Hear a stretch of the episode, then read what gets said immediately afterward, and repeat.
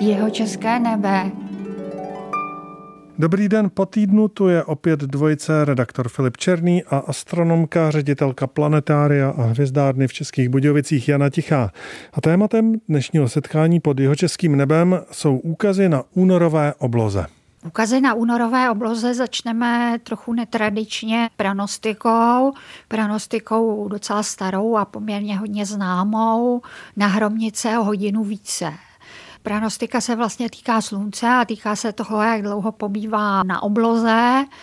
A skutečně, když si spočítáme od času východu do času západu slunce podle ročenky nebo přímo pro České Budějovice, tak nám vychází, že třeba od 1. ledna ta doba, kdy je slunce nad obzorem a je tedy den, se prodloužila dokonce o víc než hodinu tím pádem ty hrovnice jsou skutečně svátkem, který vlastně připomíná, že už končí ta jakoby nejhorší, ta nejtemnější, nejtmavší část zimy. To se netýká teplot, ale právě té délky dne a že už se pomalu teda podle té prodlužující se délky dne blíží předjaří.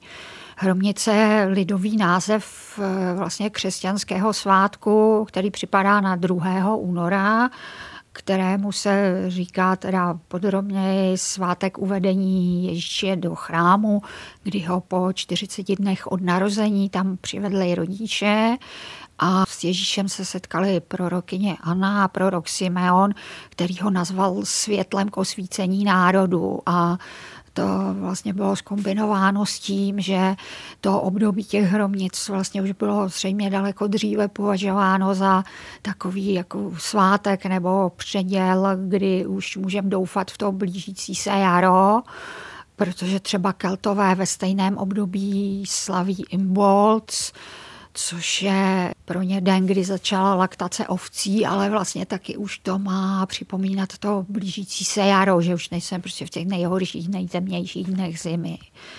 Teď trochu dál teda od slunce, podíváme se na měsíc. Měsíc je 5. února v úplňku, 13. v poslední čtvrti, 20.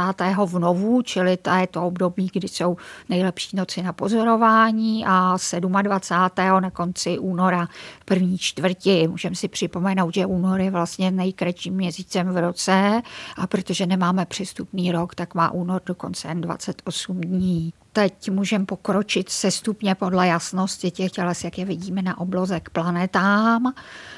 Můžeme prvně zmínit, která planeta je vidět večer a z večera.